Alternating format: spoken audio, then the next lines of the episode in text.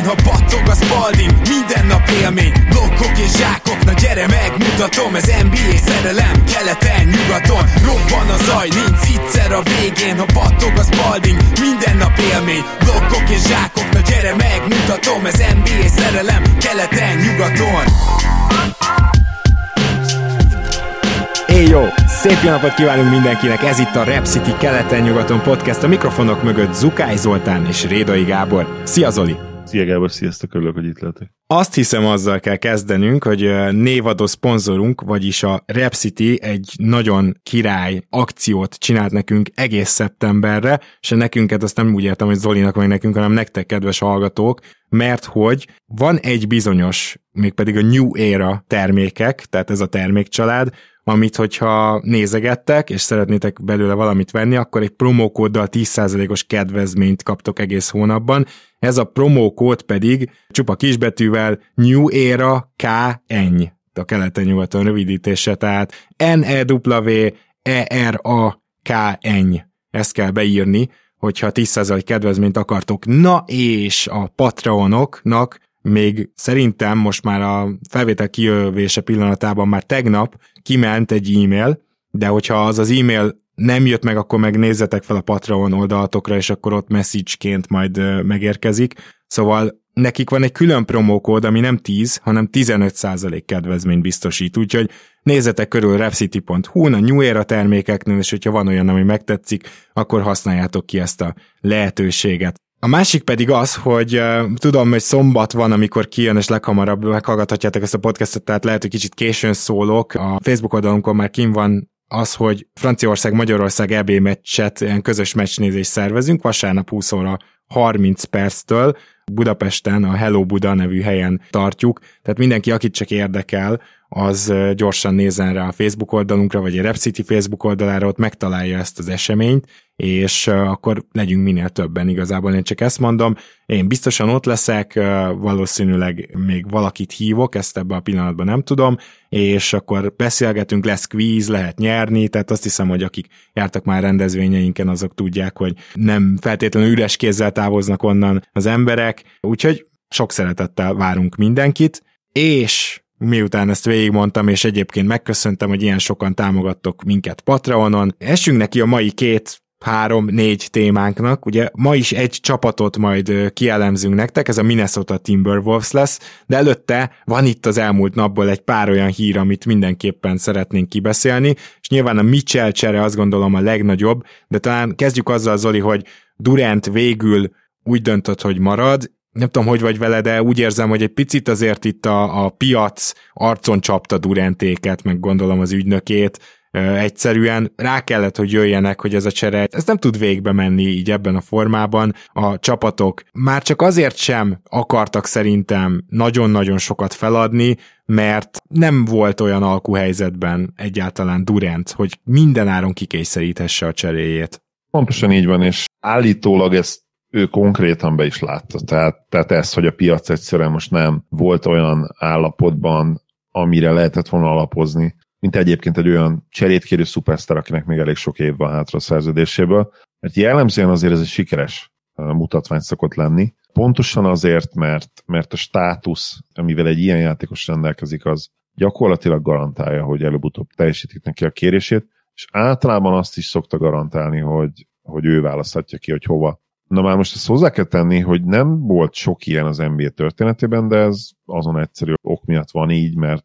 szupersztárok azután nem sokkal, hogy hosszabbítottak sok évre, nagyon-nagyon ritkán szoktak cserét kérni. Így van, és most azt is láthattuk, hogy Durant nem annyira gondolkozott azon, hogy hát ő hova akar menni, hogy az realitását, tehát azért itt a Miami meg a Phoenix az egyik se volt realitás. Tulajdonképpen egy pillanatra sem. Az Abszolút. a pár csapat, amelyik meg igen, oda amúgy Durant se akart elviekben menni, vagy legalábbis nem tudunk róla, hogy felrakta volna bármilyen listára, és nem versenyjelentkezés alakult ki érte, hanem gyakorlatilag egyre kisebb ajánlatokat kapott a Brooklyn, tehát nem is volt más választása Durantnek, mint hogy ezt belássa.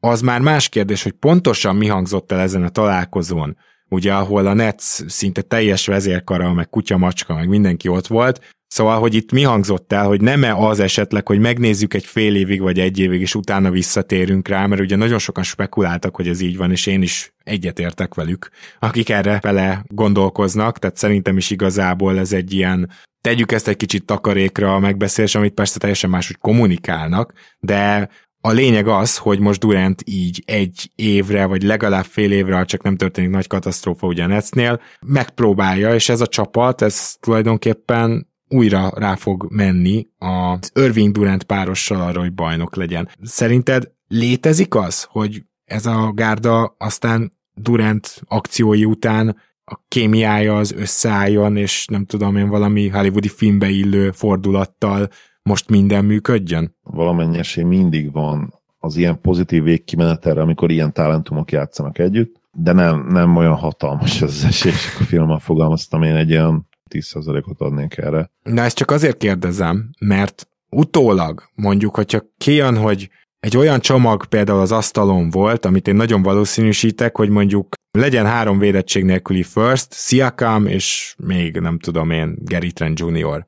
Hogy szerinted meg kellett volna húzni egy ilyen úgymond kicsit az értéke alatti cserét? Most azt mondom, hogy nem, de a jövőben lehet, hogy revidelnem ezt az álláspontot. Hát igen, de ezt most kell eldönteni, mert ugye a GM is most döntött el. Most, most azt mondanám, hogy nem. Szerintem, szerintem jobban járnak így. Uh-huh. Tiszta sor. Igazából egyetértek, csak azért nyilván ezt, ahogy te is utaltál rá, a jövő árnyalhatja, és a jövőben már mindenki sokkal okosabb lesz, értelemszerű, de kíváncsi vagyok erre a döntésre, hogy Durantet nyomottáron nem adjuk el. Már csak azért is, mert nyilvánvalóan elképesztően felnyomta a Rudy Gobert csere a piaci értékét is Durantnek, tehát itt már olyan ö, csillagokat, meg vaskos páncélszekrények kulcsait kellett volna még mellékelni, hogy egyszerűen ez most nem jött össze. De ami viszont összejött, az a Donovan Mitchell csere, és akkor majd Chad Holmgren sérülését hagyjuk a legvégére. Mondhatjuk azt, hogy Danny Ainge majdnem annyit, vagy kb. annyit kapott Donovan Mitchellért is, mint amennyi Rudy Gobertért, és én azért azt hiszem, hogy még itt ráadásul a jazznek további cserék is váratok, tehát Kanilak meg Bogdanovicsnak sincs semmi keresni valója már abban a csapatban,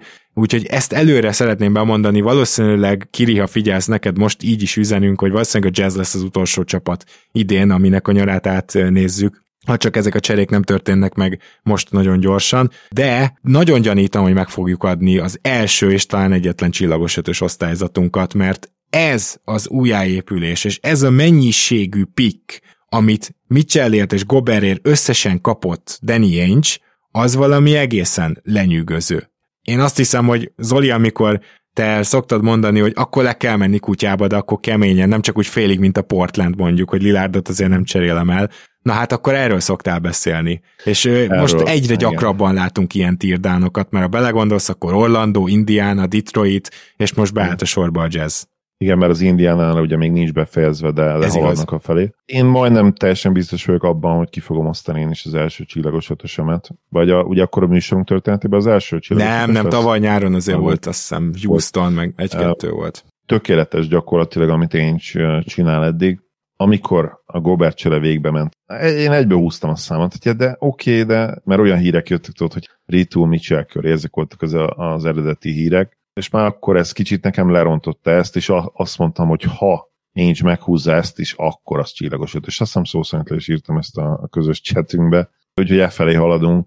Különösen annak fényében nagyon komoly ellenérték ez, hogy ne felejtsük el, hogy itt, itt nem csak arról volt szó, hogy a jazz kiesett a play hanem itt egy olyan történet végére értünk, ahol gyakorlatilag én azt gondolom, hogy a sajtó is, és maguk a játékosok is gyakorlatilag bele törődtek abba, hogy ebbe ennyi van és ennyi volt. És én azt gondoltam, utólag nyilván kiderült, hogy nem feltétlenül, de, de hogy a, a játékosok értéke is megsínli majd ezt. Mert gyakorlatilag eljutottunk arra a konklúzióra, hogy Rudy Gobert köré nem nagyon tudsz bajnokcsapatot építeni, vagy igazi contendert. Donovan Mitchell és eljutottunk arra, igen, és, és eljutottunk arra a konklúzióra is, hogy Donovan Mitchell, mint első szám opció, hát az azért nagyon nehézkes lesz a pályafutása alatt, pályafutása során is, és ebből jutottunk el oda, hogy, hogy tényleg, ha és amennyiben az első körös pikeket és a pick swap, swapokat a csúcsnak tekintjük, mert a jelenlegi piacon én azt gondolom, hogy ez ezen gondolkodhatunk így, akkor tényleg a lehető legtöbbet megkapták értük,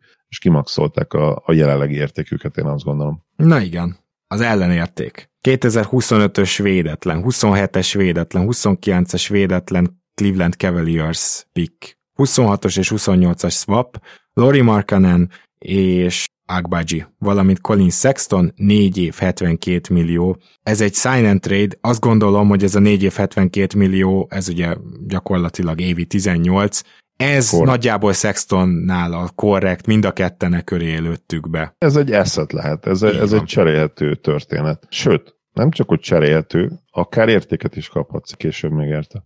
Hát arról nem is beszélve, hogy ha itt Kánlit elcserélik, akkor én nem tartom kizártnak, hogy Sexton irányítani fog, aminek két következménye van. Az egyik az, hogy ez a csapat 25 meccset még álmában se tudna nyerni, mármint Sexton irányításával ez kizárt, de a másik következménye az lesz, hogy Sexton statisztikákat azt fog hozni.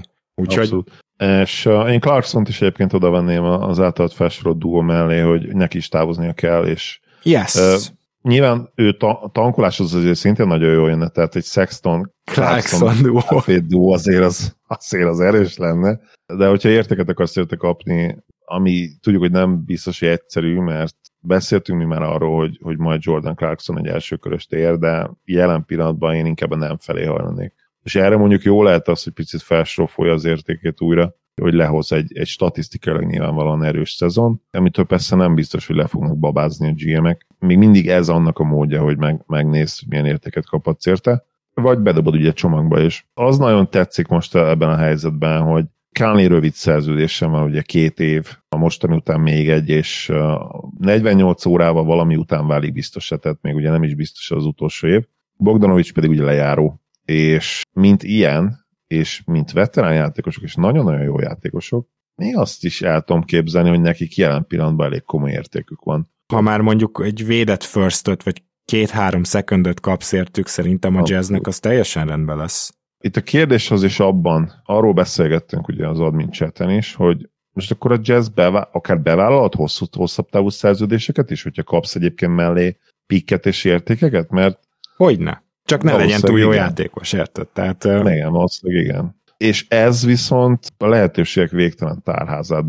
bontja ki, nyitja meg, uh-huh. mert így tényleg mindenki szóba jöhet, az összes contender erre a két csávóra a Denvertől a Dallason át, akár még a Boston is megint benézegethet, bárki tényleg. Hát bárki akinek van valami szerződése, amit megmozdíthat, tehát mondjuk a Boston ezért talán annyira nem, de, de hát mondjuk egy Tim Hardaway Jr., Mike Conley csere, az olyan félmetesen adja magát, hogy ti tegnap az admin úgy beszélgetetek, hogy közben Gedei Tibivel telefonáltam, és így pont beszéltük Tibivel azt, hogy akkor Conley Dallas, lenézek, csetre Conley Dallas. Tehát ugyan ugyanakkor jutottunk el ugyanarra a következtetésre. Adná magát a dolog, igen. Na de, végül a Cleveland Cavaliers lett a befutó, és uh, vannak pillanatok az ember életében, amikor szeretne dicsekedni, de esetleg nem akar, mert mondjuk jól nevelt, vagy próbál szerény lenni. Én viszont annyira gyűlölöm az álszerénységet, hogy valószínűleg nem sikerül emiatt szerénynek se lennem, Ettől függetlenül, Zoli, kérlek, te mondd el, hogy mi történt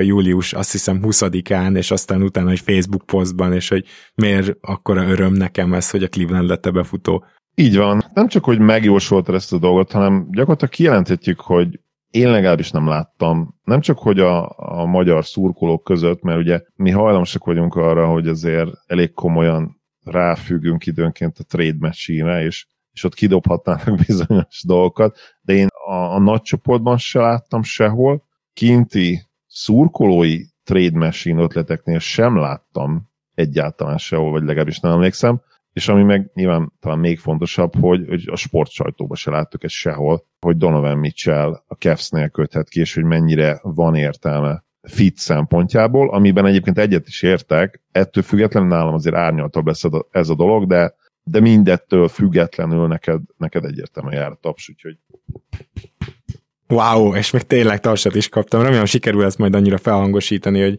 hogy jól halljátok, kedves hallgatók, de csak viccet félretéve. Szóval erre a, nyilván erre a jóslatomra büszke vagyok, de a másik, ami érdekes, az az, hogy a Clevelandnek azért itt szemlátomást föl kellett licitálni a New Yorkot és a Washingtont, és lehet, hogy elsősorban a Washington, mert most már tudjuk, hogy ők voltak még a másik csapat, akik olyan ajánlatot tettek, ami tetszett a jazznek. Talán nem vettétek ki a szavainkból, mind a ketten csillagos ötöst adunk erre a cserére a jazznek, kon nélkül, tehát csak erre a cserére nézve.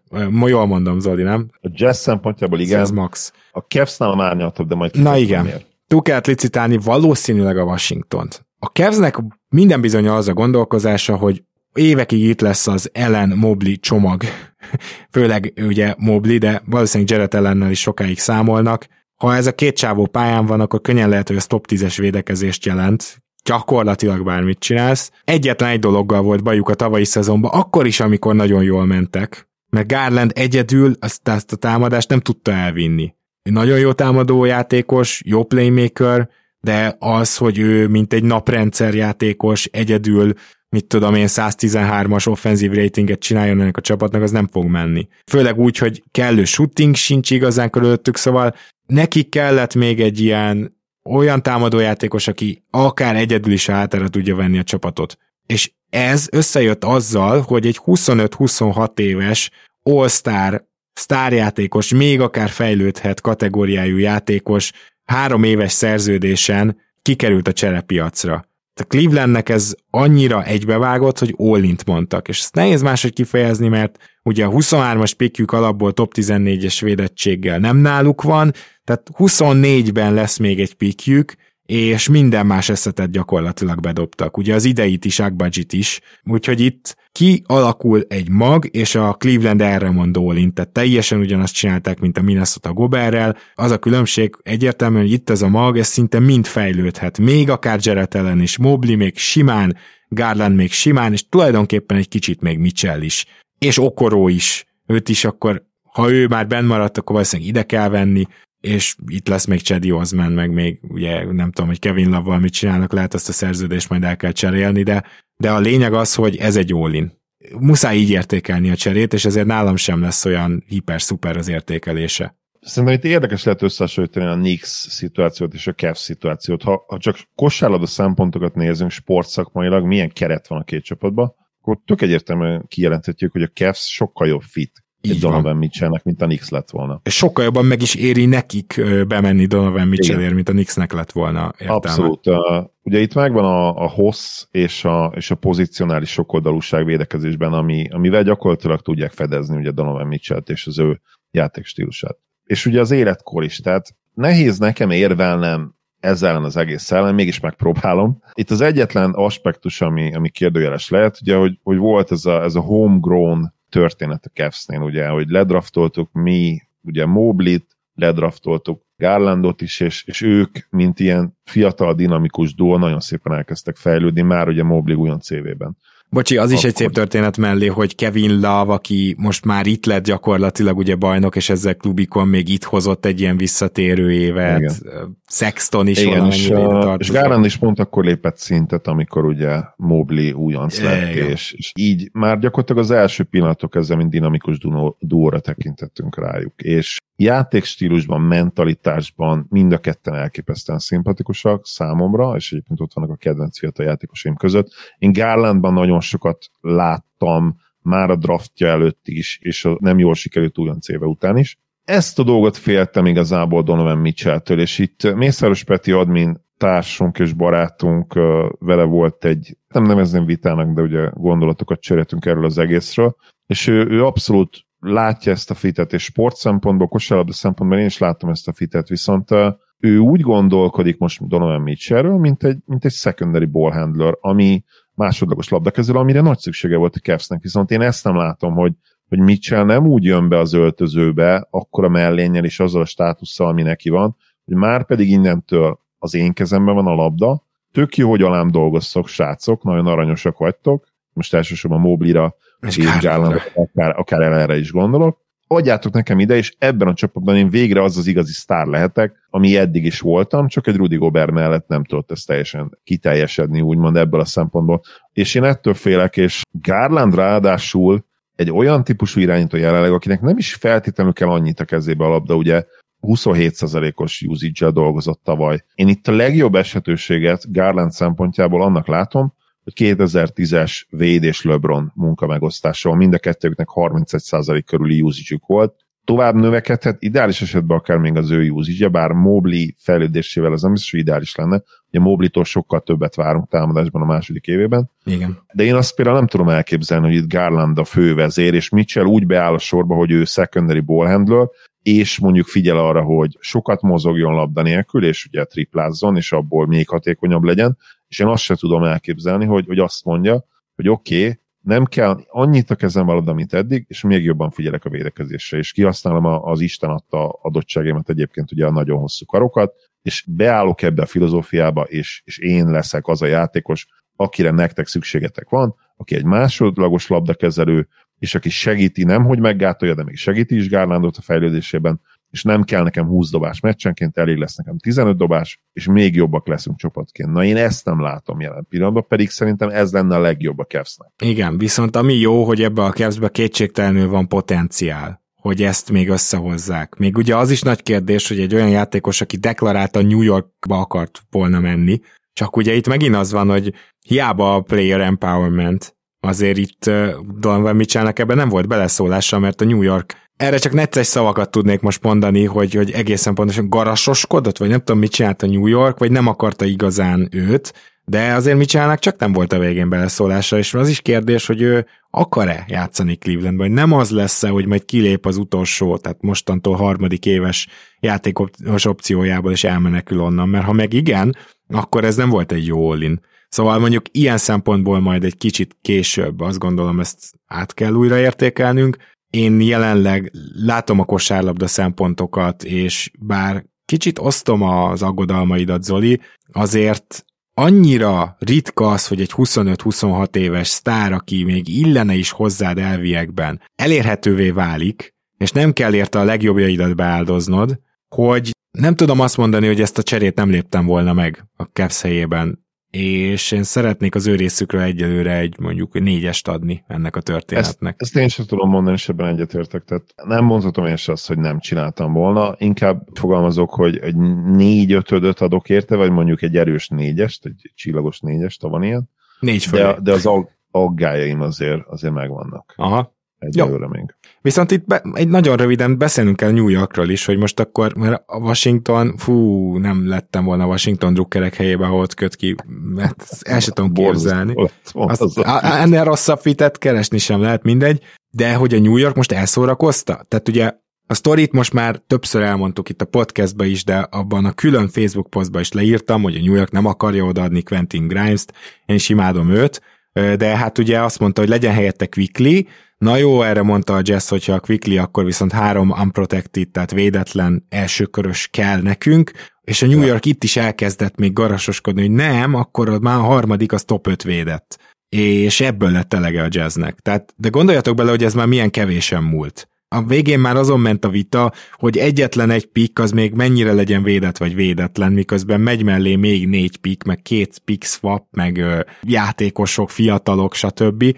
Mégis azt hiszem, hogy a New York ezt túltolta, vagy nem akarta igazán Mitchell-t, vagy túl keményen alkuttak, de aztán ugye volt egy határidő, amit megszabott a jazz, a New York erre a határidőre ezzel nem élt, és akkor ki is jött, hogy meg is hosszabbították Berettet, amivel meg már technikailag kiszálltak ebből a cseréből, én azt kell, hogy mondjam. Tehát nem biztos, hogy a New York ezt elszórakozta, mert nekem olyan benyomásom van, hogy a New York meghúzott szintén egy határt, és mivel a jazz nem volt hajlandó engedni, ezért azt mondták, hogy oké, okay, akkor lemondunk róla. Emögé is beállok, szerintem ez egy jó elmélet, és plusz igazából az egésszel az a problémám, hogy szerintem már Jalen odavittele is abból a szempontból elhibázott volt, én nagyon szeretem Jalen Brunson-t, és tényleg őszintén szurkolok neki, hogy all legyen, de, de az is egy olyan út, ami a közép, középszerűség felé vezet és ez az egész roster olyan, ugye Fournier-vel, Brandol-el, Mitch Robinsonnal, ami egyszerűen egy, egy nem elég rossz, nem elég jó szituáció, és évekre gyakorlatilag bele vagy ebbe betonozva. Immanuel Quickly tipikusan egy ugyanilyen játékos, szerintem egy csapdajátékos, az egész szituáció ugye a Knicks-nél egy, egy kifejezetten csapda szituáció. Nyilvánvalóan, hogyha az a célod, hogy most konzisztensen, ha lehet minden évbe bejuss a play akkor ez tök oké. Okay. És, és a tavaly előtti év után abszolút gondolkodtak úgy, hogy oké, okay, most már akkor meg lesz. De ezt lesz számítva, és tudjátok, hogy én emögé soha nem tudok beállni, hogy független attól, hogy negyedikek lettek ugye 20-21-ben, egyszerűen az ne, ne legyen már cél annyi, hogy minden áron jussunk be a play minden évben, mert igazából mi történik, ha bejutunk a play. Persze van ez a, ez a teljesen álságos, véleményem szerint álságos elmélet, hogy hát ha már ott vagyunk, csak ott kell lenni, mert ha már ott vagyunk, bármi megtörténhet, Hát igen, az NFL-be igen, de az NBA-ben nem. Vagy ha te vagy a Golden State Warriors, vagy a Miami Heat, vagy egy olyan rutin róka csapat, van, amelyik elszórakozhatta ugyan az alapszakaszt, és csak negyedik lett, de azért a playoffba fel Így tud van. kapcsolni. Így van. És a Knicks meg nem, hogy nem ilyen csapat, hanem annyira szöges ellentétje ennek, hogy nekem ez a kiinduló pont, és, és emiatt nehéz. Tulajdonképpen Zoli, a Nix kap tőlünk egy ötöst, hogy nem csinált semmit, nem? Egyébként igen. Mondanám, hogy kapnak egy ötös, de hát ugye már, már nekem az egész Jalen, Jalen Brunson. A, a mitchell kapcsolatos semmit ja, tevésre. Ja, hát, nem lett volna ez jó. Ez így szerintem minden résztvevőnek sokkal jobb. Mielőtt rátérünk a Minnesota Timberwolves-ra, röviden Chet Holmgren egész évre kidőlt. Rengeteg olyan félelem van az ilyen típusú, vékony, törékenynek tűnő magas emberekkel kapcsolatban, hogy megsérülnek, és gyakorlatilag Chet Holmgrenet még egy preseasonbe se tudtuk megnézni, és már is egy évre kidőlt. Egyetlen egy hozzáfűzni valom lenne ehhez. Én abszolút nem tartozok ilyenkor a, a már előre károgók közé, vagy azok közé, akik előre eltemetnek ilyenkor egy játékost. Sőt, szerintem az Oklahoma City Thundernek ez lesz az az év, amikor megpróbálják úgy felerősíteni, felizmosítani, de nem, nem áll, nehogy azt gondoljátok, hogy a vállám, meg nem tudom én a mellén, hanem a törzsizom, azok a lábizmok, amik segítenek megtartani ezt a hatalmas vázat. Tehát, hogy ezek terén szerintem az Oklahoma City Thundernek akár egy áldás is lehet ez az egy év. Mit gondolsz erről? Abszolút, abszolút egyetértek. Ez a sérülés, amennyire utána olvastam, nem, nem egy olyan sérülés, ami egyrészt nagyon ritka is, tehát hogyha rákerestek erre a Liz France sérülésre, vagy akárhogy kell, kell ejteni, egy-két ilyen NBA példát találtok erre, elvileg ez soha nem is fog előjönni soha többet. Gyakorlatilag az újra sérülés, erre típusú sérülés az minimális, nem létező. Annyi, hogy nagyon-nagyon oda kell figyelni a rehabra mert ugye ott idegek is érintettek, és ha azt elcseszik, akkor viszont lehet akár örök életedre egy negatív hatás, és, és erre nyilvánvalóan egy NBA csapatnál nagyon-nagyon oda fognak figyelni, mindenféle specialistánál jár chat, és, és meg fogják oldani, úgyhogy ez, ez soha többé ne legyen probléma és ha sikerül egyébként igen felizmosítani úgy, hogy, hogy akár csak 3-4 kg izmot szedjen fel, nem kell tényleg őrületes dolgokra gondolni, mert, mert a mai NBA-ben, a modern NBA-ben nem feltétlenül van szükség arra, hogy 120 kg legyél a centerposzton. Ez a 105-8-10 kg is akár megfelelő lehet számára, ugye most jelen pillanatban ettől is azért eléggé messze van chat, de kezdetnek ugye ez kellene, hogy legyen a cél én továbbra is nagyon pozitív vagyok vele kapcsolatban. Nem gondolom, hogy ez egy olyan sérülés, amire azt lehet mondani, hogy ah, megmondtam, nem arról van szó, hogy ketté tört a sípcsontja egy sima leérkezés ja. után, hanem egyszerűen ez egy, ez egy ritka sérülés, ami egy valahogy olyan szögben, olyan rosszul lépett ott LeBron mellett, ami, ami ezt eredményezte. De összességében én nagyon-nagyon várom a, a, az első évét, ami így a második év lesz, és azért van is arra pozitív precedens, ugye elég a Oszesz titánokat mondani, igen, ugye Joel Embiidet és Ben simmons ami ugye hát mindkettőjüknél azt eredményezte, hogy Simmons megnyerte konkrétan, Embiid pedig második lett, de hogyha perc alapon és meccs alapon nézzük, akkor ugye Joel is gyakorlatilag a legjobb újonc a, a tényleges első évében. Úgyhogy vannak jó precedensek, és nagyon remélem, hogy Chat is ebbe az irányba fog elmenni. És mielőtt tovább mennénk, most talán észrevettétek, de nem biztos, reméljük, hogy nem, de szóval mi nyáron felvettünk egy csomó adást úgymond tömbösítve, és itt, itt a legnagyobb a különbség a következő csapatunknál, ez a Minnesota Timberwolves lesz, és ezt augusztus közepén vettük fel, és ha minden igaz, akkor ezt most, amikor halljátok, kedves hallgatók, nagyjából valahol szeptember elején járunk, és ugye azóta történt volna bármi olyan, ami befolyásolja ezt a beszélgetést, akkor bocsi, és természetesen később reagálunk majd rá. Na de, kanyarodjunk rá a Minnesota Timberwolves-ra, mert ha van csapat, amiről nagyon-nagyon vártam már, hogy beszéljünk, és amit már gyakorlatilag nem, nem bírtam magammal, hogy mikor jön el az a pillanat, amikor átbeszéljük ezt, az, az tényleg a Minnesota Timberwolves.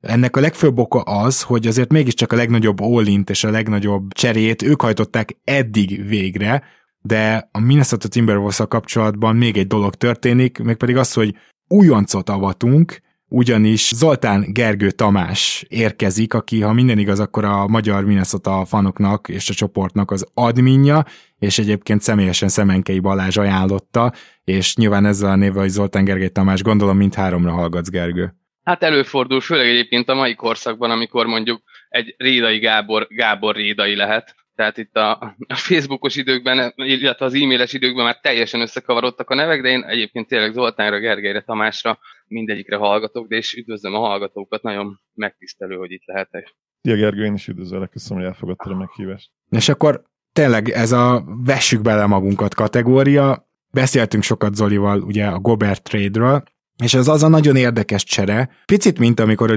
Day csere megtörtént, hogy akkor is mondtuk, hogy rengeteget adott fel érte a Bucks, de ha bajnokok lesznek, akkor mégiscsak úgy tekintünk majd rá, hogy, hogy ez megérje. Én akkor is hangoztattam, hogy a legnagyobb bajom ezzel a Gobert cserével az az, hogy bár rengeteget léphet előre a Wolves, de egy olyan dologra mondott ezzel all a csapat, amivel én nem látom a bajnoki címet. Ez vagy igaz lesz, vagy nem. De én azt kérdezném először, Gergő, hogy számodra ezt a cserét mondjuk csak az emelné utólag pozitív fénybe, hogyha valami nagyon nagy dolgot véghez vinnétek, vagy azért megtaláltad a pozitívumokat, mert nyilván erősebb lesz a csapat, tehát ez nem kérdés, de közben nyilván szinte minden létező eszeteket, eszeteteket oda kellett adni. Hogyha a csere napján kérdeztél volna meg, ez egy kicsit olyan, mint amikor a Antal József halála miatt félbeszakadt a Disney. Szerintem minden igazi Wolves fan emlékszik arra, hogy hol volt éppen, amikor ez a csere megtörtént.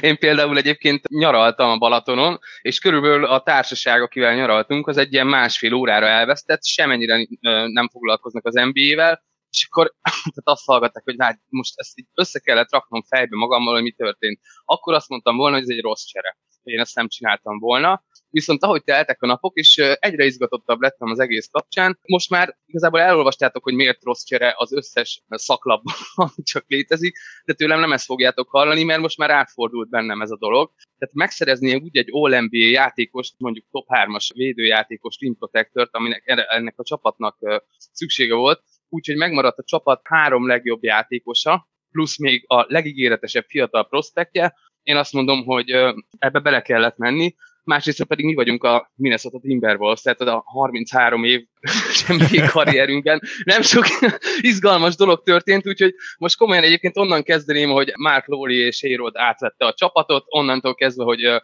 Connelly hozzánk került elég jó pénzért, tehát most egy olyan izgatott szezon kezdet vár rám, ami, amit nem is gondoltam volna valahogy Minnesota Timberwolves szurkolóként átélhetek. Igen, ez teljes mértékben megértem, sőt, nem Minnesota szurkolóként is, nem tudom mikor vártam ugye utoljára ilyen izgalmakkal Wolves szezont, bár én egyébként nagyon szerettem a Kevin Garnett-es Wolves-t, ezt hozzáteszem, persze, persze. Volliékkal, meg nem tudom, tehát hogy az egy jó kis csapat volt, és szerettem őket még, még nézni is, drukkoltam nekik nyugaton, de igen, hát ez, ez egy hasonló csapat lehet, ráadásul azért szerintem a hallgatóknak is lejött az elmúlt évekből, hogy én Rudy Gobert meglehetősen kedvelem. Na most a kérdéses dolog igazából ebben az off-seasonben az az, hogy ha már megvolt ez a csere, akkor a maradék eszeteket még fel tudtátok -e használni, hogy megerősítsétek ezt a gárdát, és Zoli, te mit gondolsz Kyle Anderson megszerzéséről ilyen szempontból? Ugye a teljes full emel, majdnem a teljes full emelé, hogy javítanom kell magam,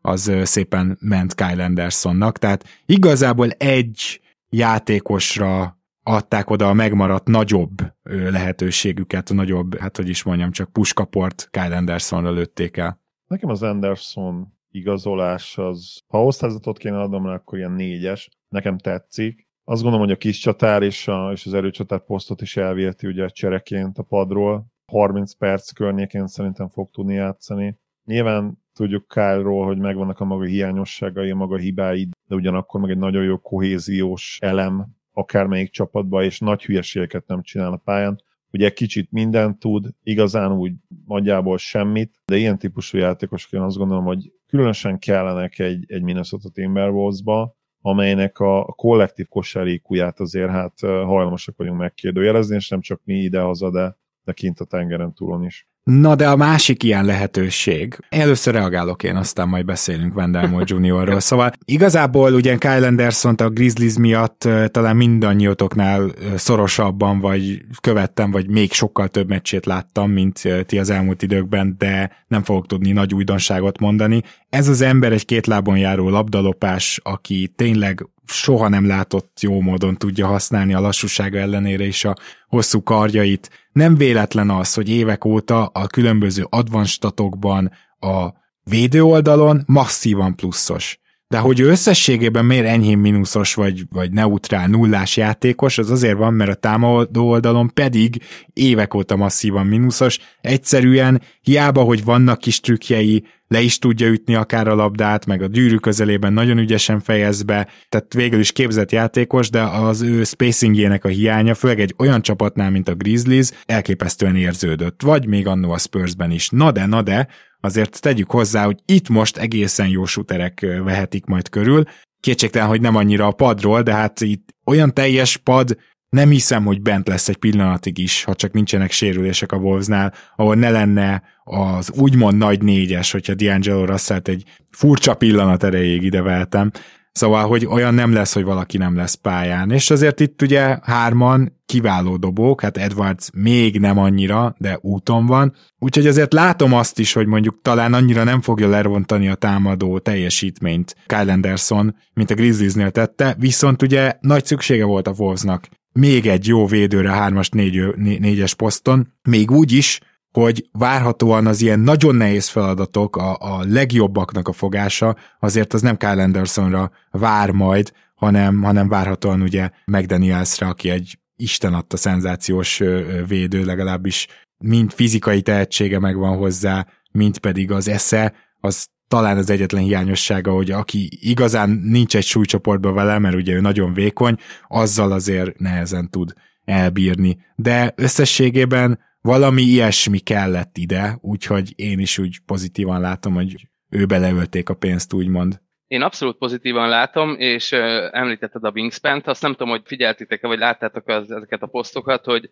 Russell Edwards, McDaniels, Towns, Gobert uh, Quintetből Edwardsnak a legkisebb a wingspanje, az egy, nekem elég bíztató, mert ugye Russell 6-10, Anthony Edwards 6-9, Jaden McDaniels 7, Carl Anthony Towns 7-4, Gobert pedig 7-9-es wingspan rendelkezik. De egyébként szerintem pont egy ilyen játékosra volt szüksége a Wolvesnak, mint Kyle Anderson, Hát most, hogy megérte annyi pénzt, amennyit kaptunk érte, nekem egyébként megért, mert most egy óriási kérdést vett fel, hogy mit tervez Finch. Mert egyébként még itt van a Finch faktor, hogyha már visszamentünk a tulajdonos váltásig, hogy teljesen megváltozott a tulajdonosi szemlélet a csapattal kapcsolatban, ez abszolút érthető, és egy kicsit ilyen Hollywoodi-asra vették a figurát a Wolves, amit én nagyon élvezek, de hogy vajon mit tervezhet Finch? 48 percet játszani majd úgy, hogy minden egyes pillanatban van egy All NBA kaliber centered a pályán, vagy mondjuk megpróbálja maximalizálni a Towns Gobert perceket együtt, ezt ki kell találni, mert nyilván Gobert mellé nem rakhatsz fel még egy non-shootert, mondjuk Kyle Anderson, hanem akkor mellé berakott Prince-t,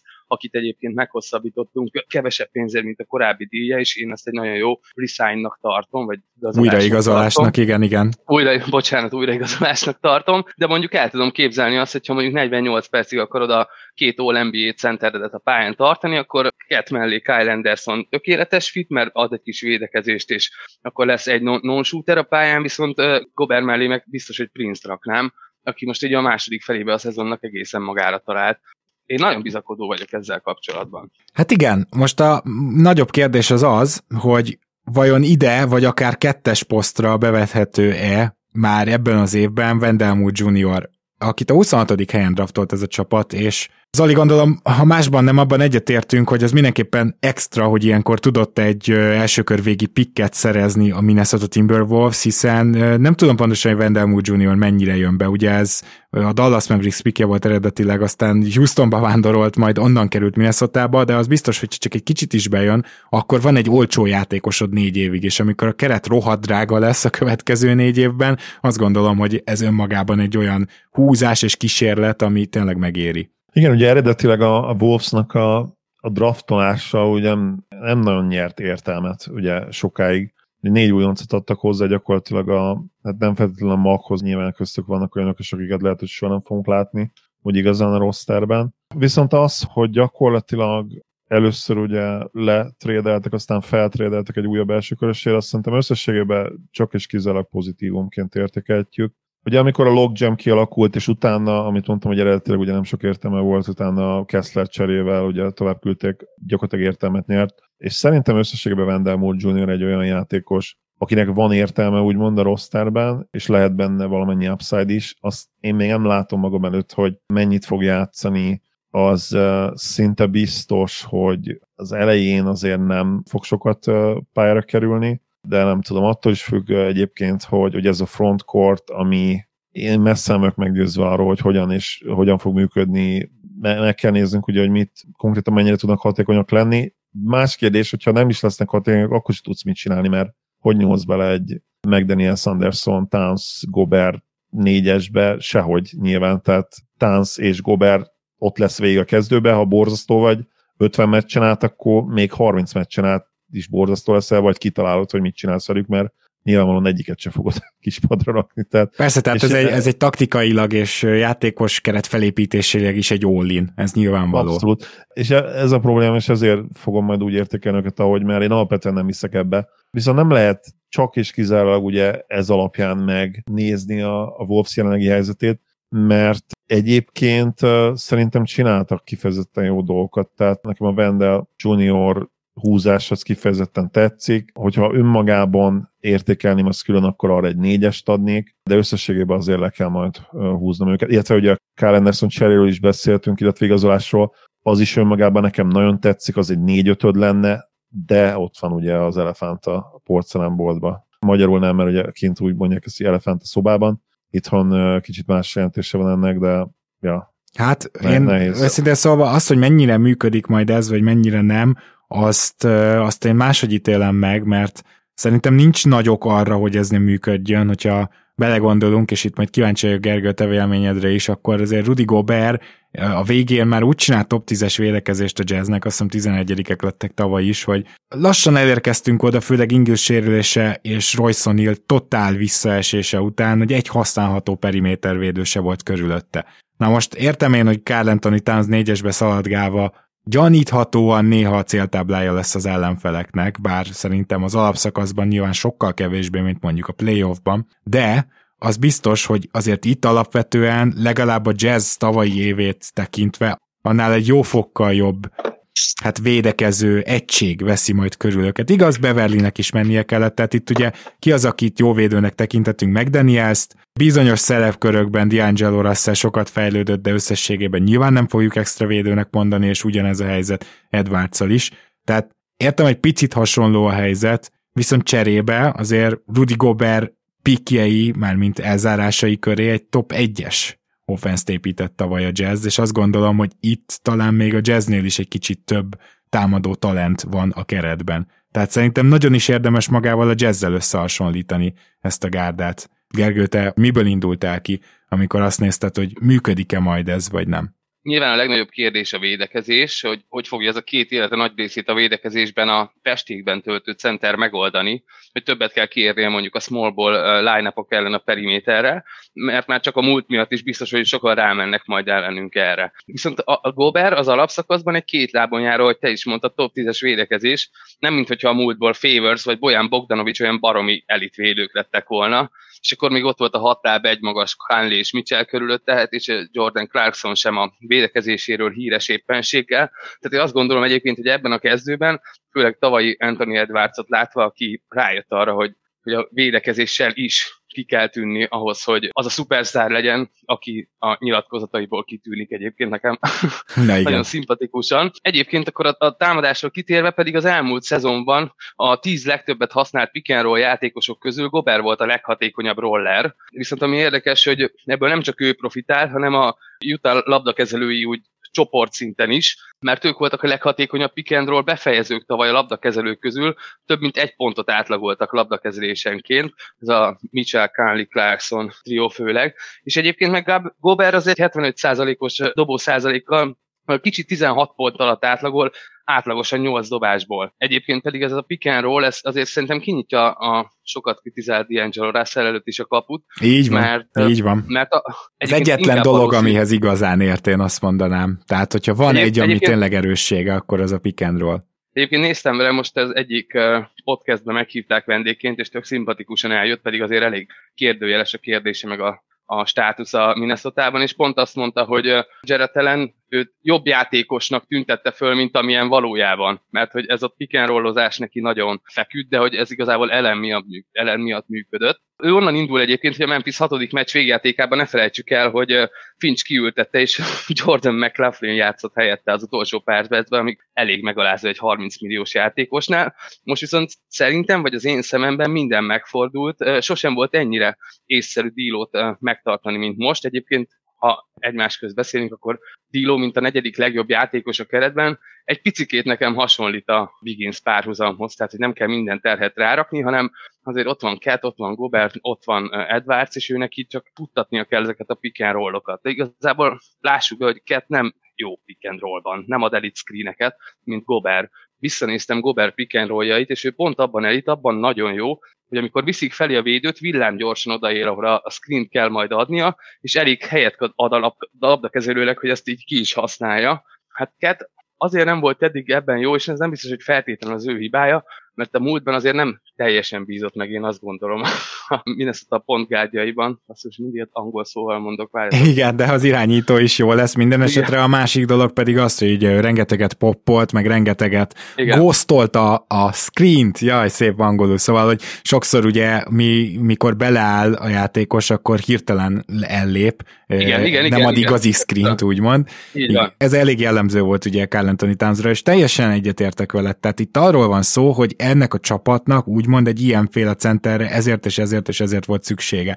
De attól még gondolom Zoli, te, aki egyébként meg vallásos Minnesota kétkedő vagy úgy unblock is, gondolom, hogy amiért azt gondolod, hogy ez nem fog működni, az elsősorban a védekezés, és ezek szerint azt gondolod, hogy Gober ezt a csapatot nem fogja tudni megváltani és top 10-be behozni? Én amikor a szkepticizmusomnak adok hangot velük kapcsolatban, én abszolút a playoffra gondolok. Tehát oh. számomra nem kérdés, hogy jobb alapszakasz csapat lesznek, mint előtte. Nekem az a problémám ezzel, hogy gyakorlatilag egy olyan plafont raktak maguk felé, ami, ami nem bajnoki cím. Tehát lehet, hogy ezzel lehetővé tették azt, hogy mondjuk konferencia elődöntőbe bejussanak, vagy akár konferencia döntőbe is, de én nem látom a plafont bajnoki címesélyes csapatnak. És itt ugye amit mondtál Gábor, hogy all tehát egy csomó másik csapatról elmondható, mondjuk az én Dallas mavericks is, hogy jelen pillanatban rohadtul nem bajnoki cím plafon. Gyakorlatilag nem nyerhetnek bajnokságot, akárhogy gondolkodom,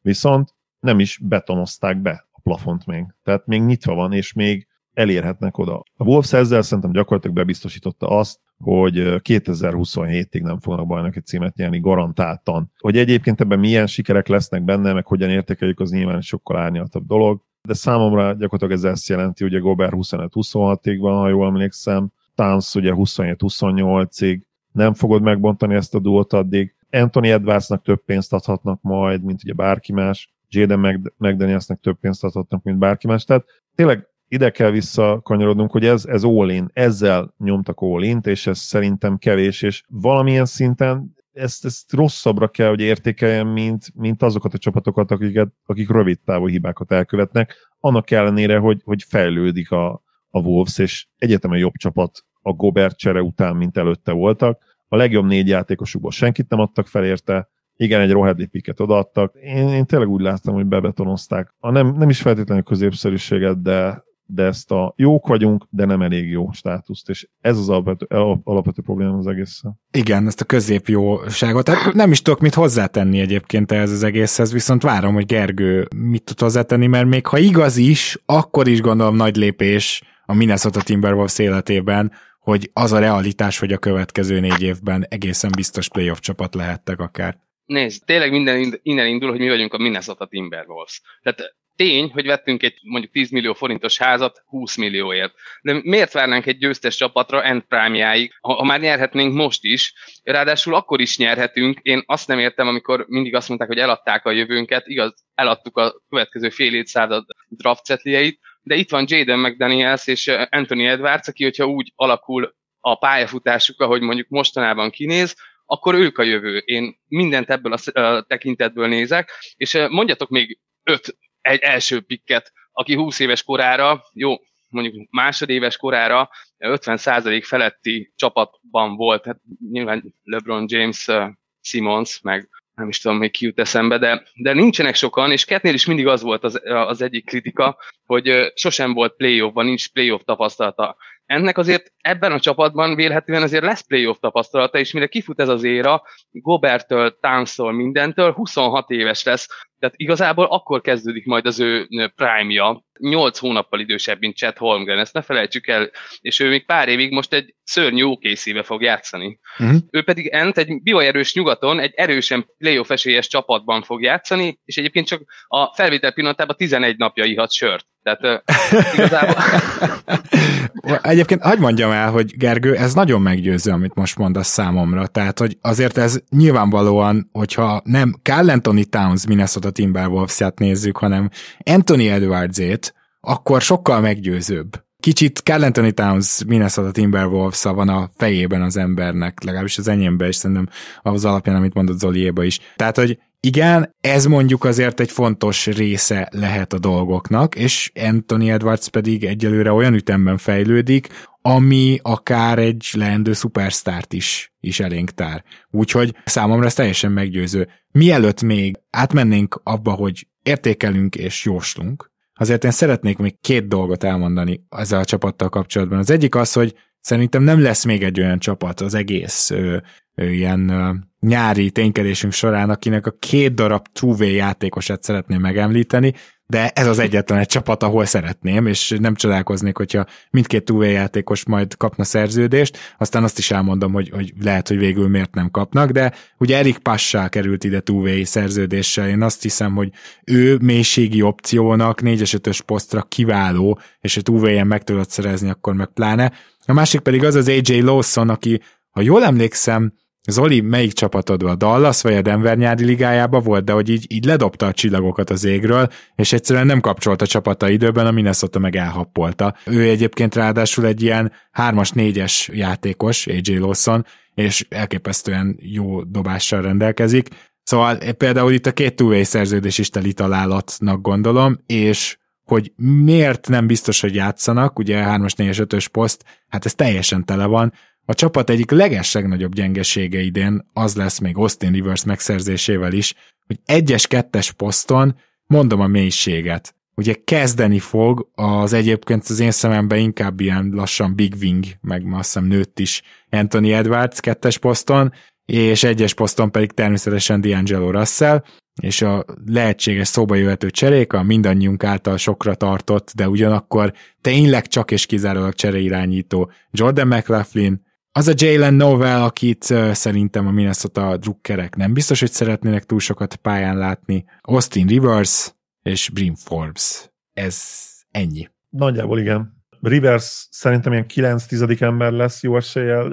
Reed, aki meg használható. Ugye most jelen pillanatban Rivers lehet, hogy csere dobó átvétként is kell, hogy játszon, de ideális esetben szerintem 9-10 ember lenne. Itt, itt azért kijön az, hogy nem tudjuk, még nem ismerjük még a mélységét ennek a csapatnak, de ha tippelnünk kell, akkor, akkor arra tippelek én is, hogy nem lesz túl, túl erős. A kezdő azt szerintem adott, Kyle Anderson szuper cserének fogják használni, hogy nagy valószínűséggel is a, a csere kis csatár és erőcsatár posztokat viszi el, a Russell Edwards, McDaniels, Towns, Gobert, azt gondolom, hogy, hogy nem kérdés, és az sem kérdés, hogy ez egy nagyon hatékony kezdő lesz, nagyon jó force spacing, még Gobert, Gobert mellett is, de utána jönnek a problémák, mert Andersonon kívül tényleg nem mondhatod azt, hogy van egy nagyon jó cserék, aki tuti 30 perces játékos, és a hetedik legjobb ember a csapatban, ugye Anderson egyértelműen a hatodik legjobb. Akkor jól Jó, gondolom, most... hogy e- ez téged arra sarkal, hogy egy kicsit félsd az alapszakaszukat is? Nem feltétlenül, mert ők nem fognak pihentetni, sokat fiatal játékosaik vannak, tehát ebből a szempontból nem. Hova várod őket? 51-52 győzelem és hatodik hely. Uh-huh. Körülbelül. Ja. Aláírom. Jó, még egy osztályzatot is adj Zoli, kérlek, ha már így ide tereltük a szót. Uh, háromnegyed. Tehát értem a rövid távú célt, értem a rövid távú hatékonyságot, de mivel szerintem limitálták a projektet, ezért egy háromnegyed. Jó, én Azt mondanám, hogy én ezzel a háromnegyeddel egyetértek, nem tudnék én sem most többet adni, pontosan ugyanazon okokból, mint Zoli, és annak ellenére, hogy azért az Edwards féle idővonal és érv az, az meggyőző volt, de azért gondolom, hogy harmadik lehet akár ez a csapat, mert Gobert szállítani fogja azt a top 10-es védekezést, és Townsékkal ezt a csapatot top 10-be lehet rakni majd a támadó oldalon is, és az általam annyit dicsért Frincs, a liga biztos, hogy top 10-es egyzője, lehet, hogy idén leginkább az évegyzője díjjal fog kitűnni, ami azt illeti 54-55 győzelmet várok ettől a csapattól, szerintem full gázon fogják tolni, viszont azért nyilván engem is nagyon aggaszta azt, hogy ez a keret sekély. Főleg egyes-kettes poszton, amit felsoroltam, tehát uh, itt akár egy sérülés is olyan lehet, hogy már, már nem tudod sehogy se áthidalni, nincsenek ott kb. NBA játékosok se. Úgyhogy azért ez egy ilyen ingatag lábakon álló nagyon optimista jóslás az alapszakaszra, de mégis, mégis egy nagyon optimista jóslás. Azért gondolom, hogy harmadik lehet ez a gárda, mert ugyan a suns és még egy csapatot egyértelműen magasabbra várok, de abba biztos vagyok, hogy az olyan gárdák, mint a Golden State, a Clippers, ők nem fognak megszakadni, és ez a csapat pedig úgymond most frissen akar bizonyítani, ebben biztos vagyok. Ők menni fognak, és Flinch is megfelelő egyző ehhez, úgyhogy 54-55-öt mondtam, lehet az 55-56 is. Én nagy, nagy ugrást várok az alapszakaszban. Azt, hogy mit várok a playoffba, igen, tehát azért ettől nem lesznek a harmadik legesélyesebb csapat nyugaton, ezt el kell, hogy mondjam. Gergő, kérünk egy értékelést, és hogy egyébként hova várod ezt a gárdát? Egy mondatot még csak az előző beszélgetésünkhöz. Én egyébként abszolút Edwards csapatnak tartom most már a Timberwolves, nekem ő a projekt, ő kell menni. De Cat annyit megérdemel mindenképpen, hogy vele tegyünk egy ilyen all-in-szerű próbát, úgyhogy tényleg a fél évszázad draftjükkeit odaadtuk a cserébe azért, hogy ez működjön. Hogy működni fog-e, vagy nem, ezt nem lehet megmondani. Én egyébként annyira brutálisnak tartom a nyugatot, hogy szerintem a harmadik, negyedik, hatodik, hetedik hely között nem lepődnék meg, hogyha 5-6 győzelem lenne. Most ez az 5-6 győzelem pedig nyilván a Magicek és a többiek ellen kell begyűjteni, és nem engedni azt, hogy az ilyen csapatok ellen kikapjunk. Ha te azt vázolod föl háromnegyedes osztályzatként, hogy a, a Timberwolves 53-55 győzelmet ér el, így simán play jut, az már szerintem hazai pálya közeli állapot. Mondom, én a harmadik helyen várlak titeket nyugaton. Az, hogyha az elkövetkezendő három évben, már csak Anthony Edwards eh, szemszögéből is, az elkövetkezendő három évben mondjuk ilyen harmadik, negyedik, ötödik helyen bejutunk a rájátszásba, megyünk egy-két kört, esetleg benézzünk egy konferencia elődöntőbe, döntőbe, akkor én már ezt a trédet Edwards szempontjából és a jövő szempontjából is egy ötösnek tartom. Egyébként ezt szinte lehetetlen értékelni. Én azért mondok egy négyest, mert látom, látom az árnyoldrát, én megpróbáltam minden ellenkező írással szemben megmutatni a, a lehetőségeket is ebben, értem, hogy ki mitől félt. Én ennyire még soha nem voltam izgatott Timberwolves szurkolóként, úgyhogy ezt el kell mondanom, a D'Angelo Russell a kezdőcsapat negyedik legjobb játékosa, akit egyébként még ti is top 100-ba raktatok, tehát két top 20-as, egy top 30-40-es, ha jól emlékszem, és egy top 100-as játékos yep. van a kezdőben. Yep. Szerintem meg vagyunk. Igen, nagyon komoly ez a talent a keretnek a mélyítése az biztos, hogy még a jövő feladata például a kivásárlós piacon tuti, hogy jelen lesz a Wolves, főleg, hogyha az általam vizionált jó alapszakaszt tolják, és ami még biztató, nagyon mondom 60-szor is, hogy megvan az egyzőtök, és szerintem ennek nagyon lehet örülni, és én sem vártam még így Minnesota szezon nagyon-nagyon régen. Úgyhogy tényleg pozitívan tudjuk az osztályzatok ellenére is, mert, mert muszáj egy osztályzatnak éreztetni azt, hogy Goberér egyszerűen nagyobb értéket adtatok fel, mint amennyit Goberér. Tehát, hogy most emellett nem tudok ugye nyilván én se ötöst adni, de ennek ellenére is nagy-nagy izgalommal várom a, a Timberwolves szezonját. Gergő, nagyon szépen köszönjük, hogy eljöttél és átbeszélted velünk így újoncként a kedvenc csapatod nyarát. Köszönöm szépen én is, hogy itt lehettem. És akkor Zoli, hogyha minden jól megy, akkor már nincs is olyan sok csapat hátra, meg hát itt ugye az Európa-bajnoksággal is foglalkozgatunk, úgyhogy nagyon szépen köszönöm, hogy ma is itt voltál. Én is köszönöm, hogy Gergő, hogy elfogadta a meghívást, szerintem nagyon szuper debütálás lett.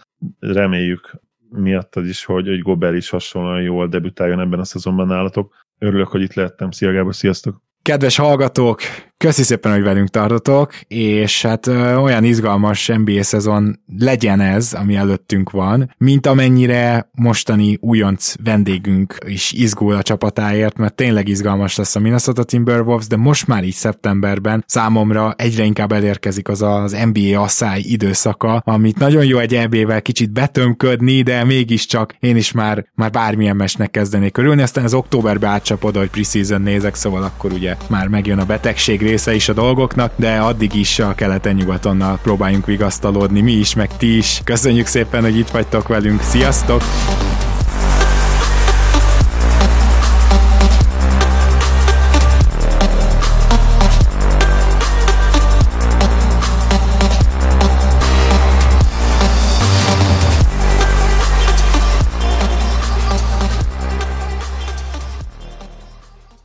Ha más podcastekre is kíváncsi vagy, hallgassd meg a Béton műsor ajánlóját. El tudod képzelni, hogy a podcastet, amit éppen most hallgattál, fél év múlva már a mesterséges intelligencia generálja? Mi sem. De ha érdekel, eljött már a gépek lázadása. Hallgass bele az Embertelen podcastbe. Orsós Lajos vagyok, a műsor házigazdája. Egyelőre még élőben. Egyelőre. Fedezzük fel együtt, hogyan ismerkedik, randizik, mesél és vitatkozik Betty és Péter, két teljesen mesterséges intelligencia. Lajos, a podcast címét mond még egyszer, Léci. Oké. Okay. Embertelen podcast. Ez a műsor a Béton közösség tagja.